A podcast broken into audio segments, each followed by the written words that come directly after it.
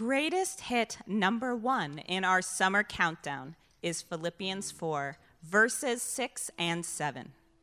Do not be anxious about anything, but in every situation, by prayer and petition, with thanksgiving, present your requests to God, and the peace of God, which transcends all understanding, will guard your hearts and your minds in Christ Jesus.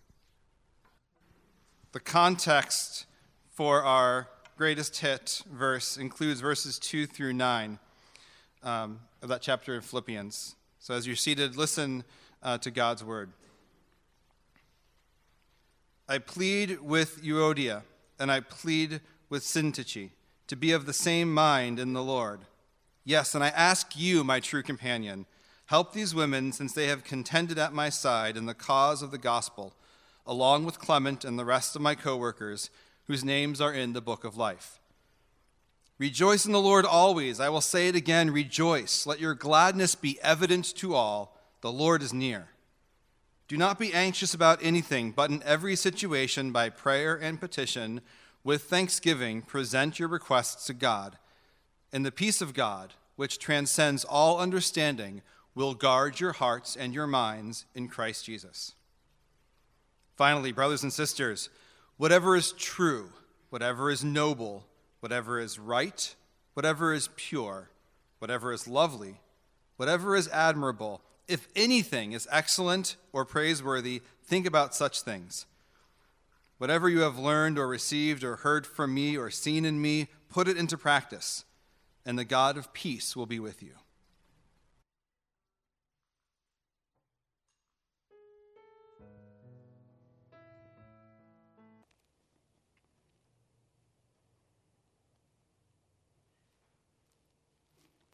Well, we transition directly into the sermon today, opening up to the book of Philippians. Well, are you surprised at all that the number one greatest hit for us is in Philippians? There are, I have to admit, the context scripture included another verse that was very prominent in the survey itself. And you think of Philippians, there's so many memorable verses. You know, for me to live is Christ, to die is gain. Different things that Paul said.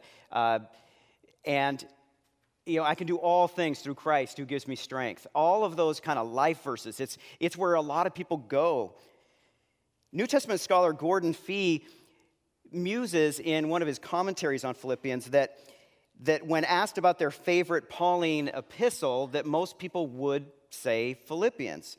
And he says that it's largely because we like the person of Paul that we meet there. So Paul is a very encouraging voice in Philippians, whereas in some other epistles, he can be, like in Romans, he's very kind of academic and philosophical. In 2 Corinthians, he shares a lot of his own struggles and even some of the conflicts that he's embroiled in. In Galatians, he kind of gets a little bit what some might call bombastic, right? He kind of puts up his dukes a little bit and contends. And it's not always that gentle encouraging Apostle Paul.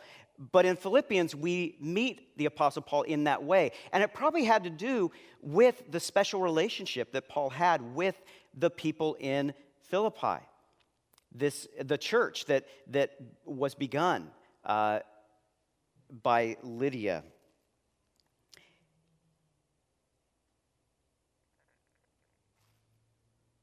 What happens in Philippians is that Paul connects joy and suffering. So it's developed into what you might call a Philippian philosophy. Joy in the midst of suffering. Joy, the experience of joy, the visible evidence of joy, alongside hardship. Paul in writing this epistle that some rightly note is on the theme of joy, rejoice in the Lord always, and again, I tell you, rejoice. Paul is writing those words in chains. Philippians itself contains Paul's autobiographical situation where he says he is in chains. It's understood by most that this would be his imprisonment in Rome, where he's writing from Rome. He speaks of all of the Praetorian guards in Caesar's household, basically, who are starting to believe the gospel, probably because they see Paul experiencing joy while he is imprisoned.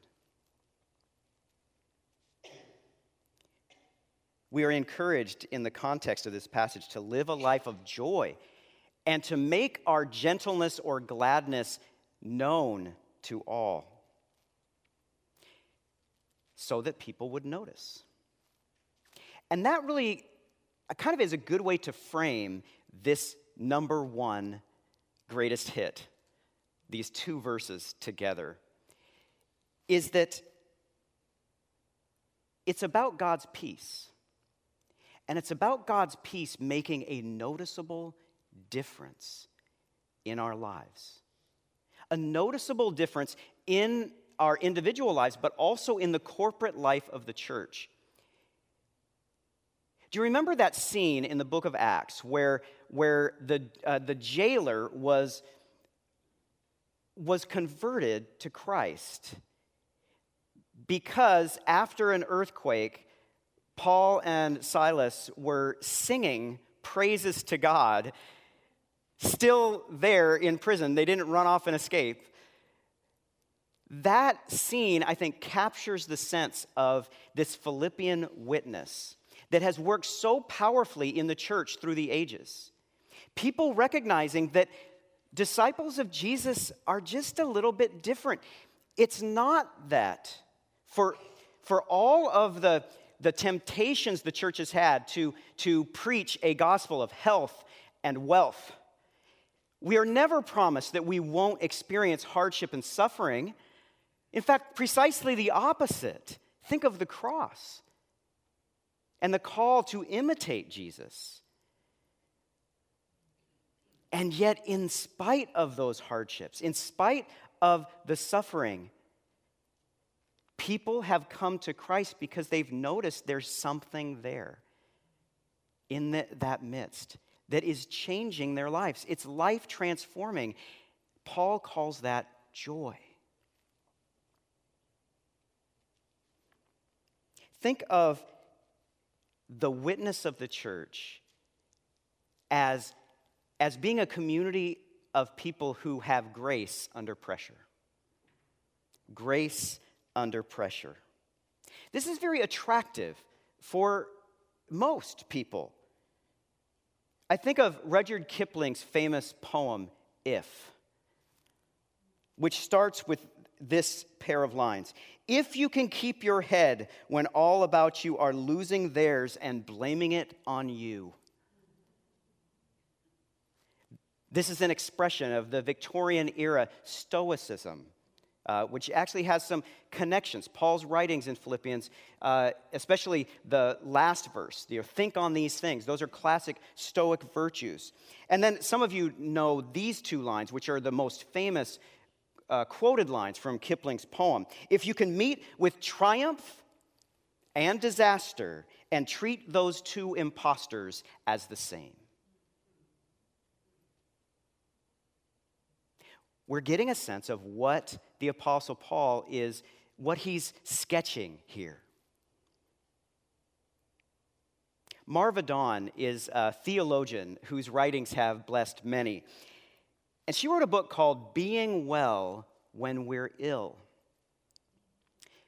which some might think is just a full paradox. How can you be well when you're ill? Isn't it that if you're ill, you're not well? Now, Marva Dawn has experienced a life full of both chronic illness and disability, and she is writing for all of us who experience those same things.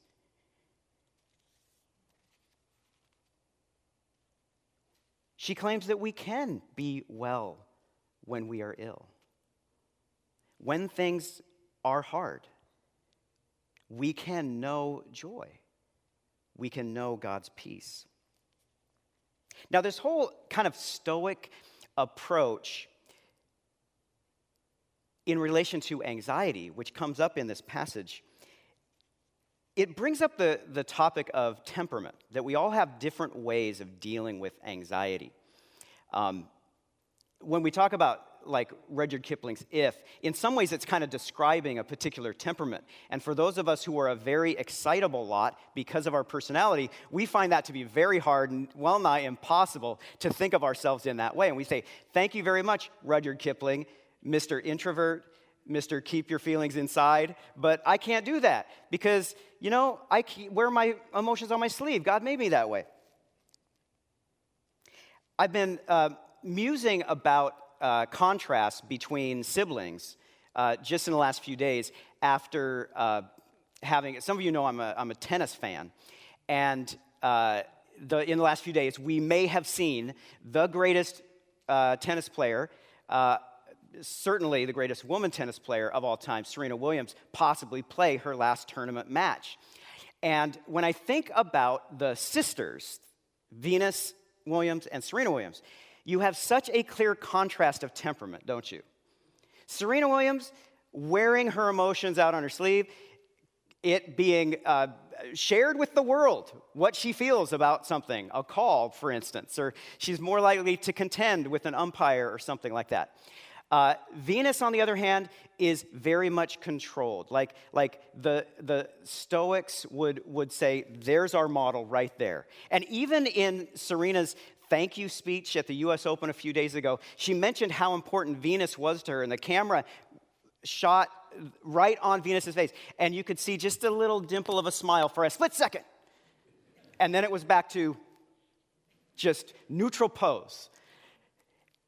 The fact that we, even in our families, can be so different as siblings, when I think of that, I think of the Jane Austen classic Sense and Sensibility, and the characters Eleanor and Marianne Dashwood.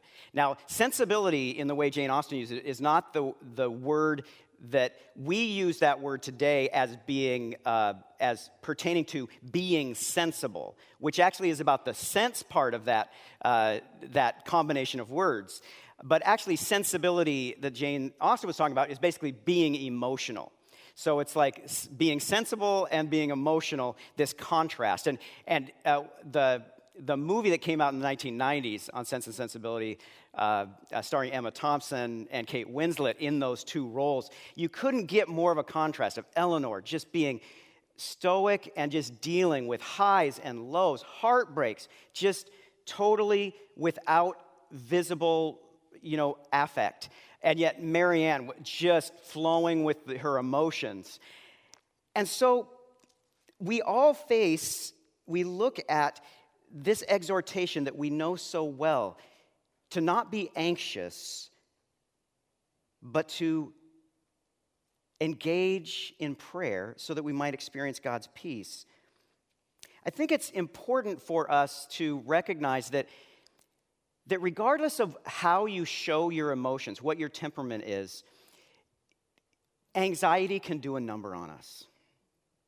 So for those of us who keep it inside, it can be like, that anxiety can be like an acid. It can be eating away at us inside, and yet other people not even knowing. And then for some of us who are those who might express our feelings, we all know when that person, me, is experiencing anxiety. And yet, sometimes it just causes great havoc and pain for others. We emote on people that way, and we basically spew our anxiety on others, and it catches, right? Our anxiety goes to the next. So anxiety can take a great toll, and God knows this. And so that's what this text, this verse, is all about. So it's all about a peace and a prayer connection. A peace that transcends understanding. This is the part that when we think about joy and suffering, when we look at it with our human minds and say, those two things don't go together, by Paul saying it transcends understanding, that's what he's talking about. If you think it's too good to be true, without God, it would be. But God's peace is different. So let's dig in. It's precisely practical, these two verses.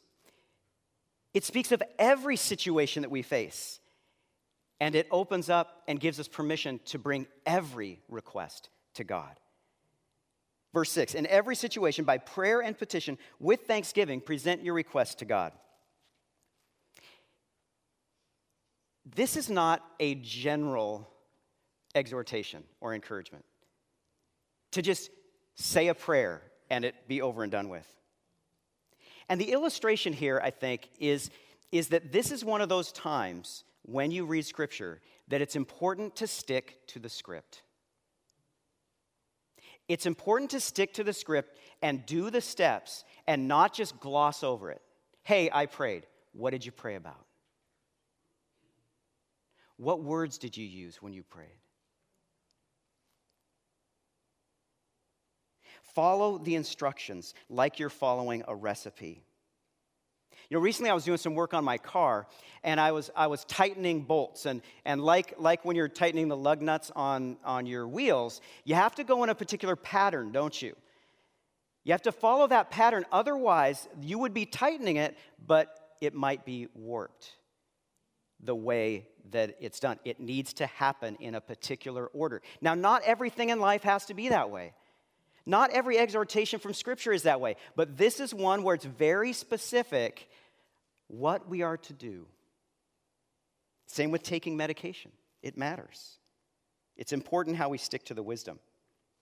And the first part to us gaining the benefit of what God has for us in these verses is to remember that there is a recipe. I mentioned Marva Dawn earlier, and she, in reflecting on Philippians 4 through 7, our text today, she has this confession. She says, this guideline for handling worry is so, capital S, capital O, helpful to me when I remember it. Parentheses, but I confess that I oftentimes forget and dwell on my apprehensions instead. How many of you can say amen to that? Marva, we are with you. So we are encouraged to present our requests to God. You know, requests in Greek is itema. Now, it's not actually etymologically related to the word item or itemize, but it sounds like it. So I'm going to share with you, when you think of presenting requests to God, that you itemize your requests, that you list them. That you actually think in your mind about what it is that is troubling you and bring that specifically to God. And if there's more than one thing, bring two things. And if there's more than two things, bring three. And if that list has to go on so that you go through a whole ream of paper, you're following these steps.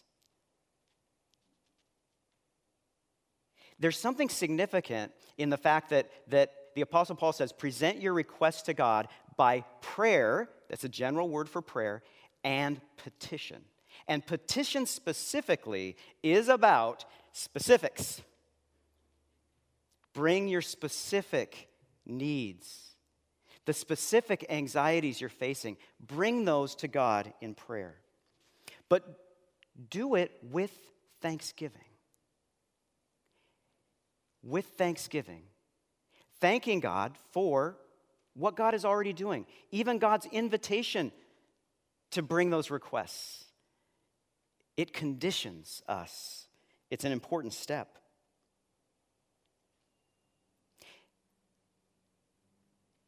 The wonderful news is that if we do this, we will benefit beyond imagining. And many of us have testimonies of this. That we've been able to face hardship and suffering and experience God's peace in the midst of that beyond comprehension.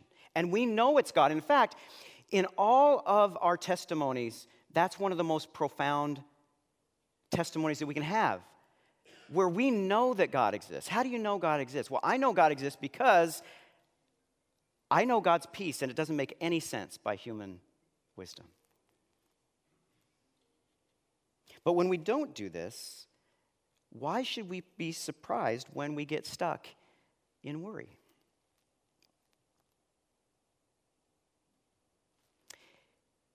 God's peace that is spoken of in this text is powerfully protective. Powerfully protected. We are guarded in Christ Jesus. Verse 7 says this, "And the peace of God, which transcends all understanding, will guard your hearts and your minds in Christ Jesus." To guard.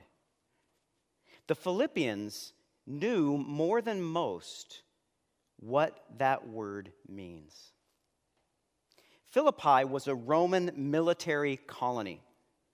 It was settled about 100 years earlier, or like reestablished, with veterans of one of the most decisive wars in the history of the Roman Empire. It's when the Republic of Rome officially came to an end, and the new era of Rome that we see in the kind of the New Testament era began. It was when Octavian, who became Caesar Augustus, the Caesar Augustus who was Roman emperor when Jesus was born, he and Mark Antony defeated the two generals who had murdered Julius Caesar. And it was decisive. And it was the practice of that day to basically develop this land that was gained in that, and actually send your soldiers into retirement to live there. The most loyal people to the Roman Empire were these soldiers, and they were the people of Philippi. And throughout even the New Testament era, Philippi was a station of the Roman garrison. And so it was a city that was watching out for the empire. The people in Philippi knew what it meant for a sentry to stand guard day and night, because many of them did it.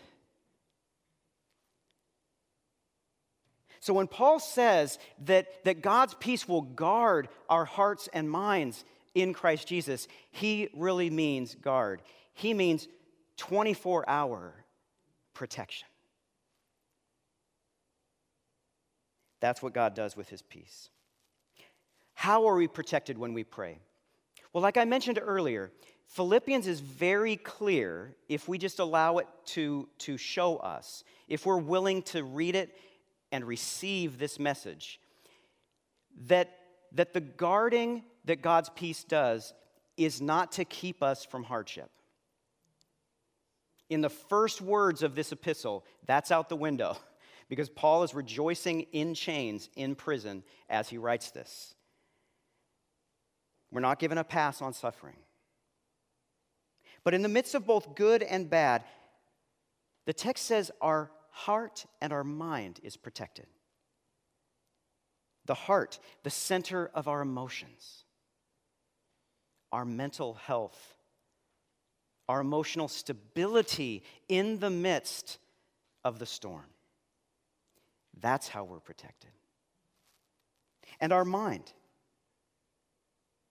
Our thoughts, our way of thinking can lead us into distress, can lead us to fear. In fact, it's often that moment, that how are you going to deal with fear in the midst of an unchangeable circumstance, that leads many people to be inspired by Rudyard Kipling's poem. If. Look at the highs and lows and look at them the same. God brings that about by his peace, guarding us from the thoughts that would lead us to stress and to panic, to worry and to fear. personal protection. It's actually all around us, isn't it? In the medicine cabinet at home, as we talked about in the children's sermon. There's cameras on front doors that can record what's happening. There's 24/7 security. At the start of the football season, we recognize that there is an offensive line that guards the quarterback, a very important position. And one of those positions is actually called guard. And think of a bodyguard of someone who is in the midst of the populace and maybe has a great deal of anxiety about that, and yet they can operate in that environment because they know that there's someone who is there who has their back, who's looking out for them. All of these illustrations, we could go on and talk about personal protection. Now we have to raise it up to the greatest personal protection that is offered, and that is what God's peace can do for those who are in Christ Jesus. And the protection is in Christ Jesus. It is linked to that support. Christ Jesus is the bodyguard. Christ Jesus is the offensive guard. Christ Jesus is the deodorant, the lip balm, the sunscreen. 48 times that phrase, in Christ Jesus, appears in the New Testament. 47 of them written by the Apostle Paul. The words, in Christ, happen another 45 times. All the talk about God's peace and how it can guard our hearts and minds from anxiety, it is all predicated upon a connection to Christ. 24/7, with each breath, in our lives by the Holy Spirit.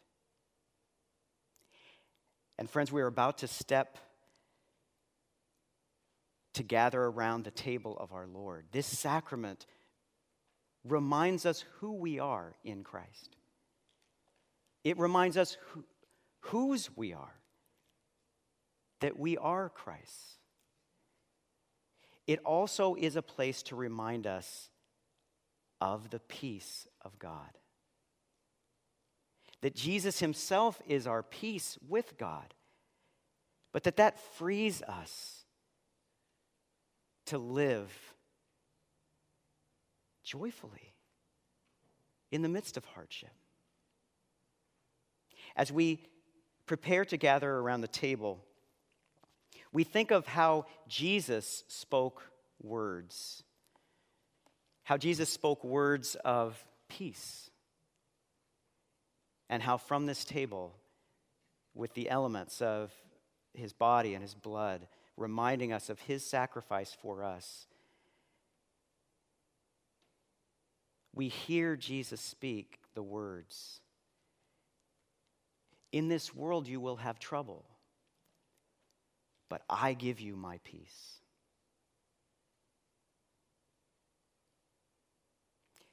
My peace I give you. I do not give as the world gives. What you think about peace from a worldly understanding, that's not my peace. My peace transcends understanding. Do not let your hearts be troubled. And do not be afraid.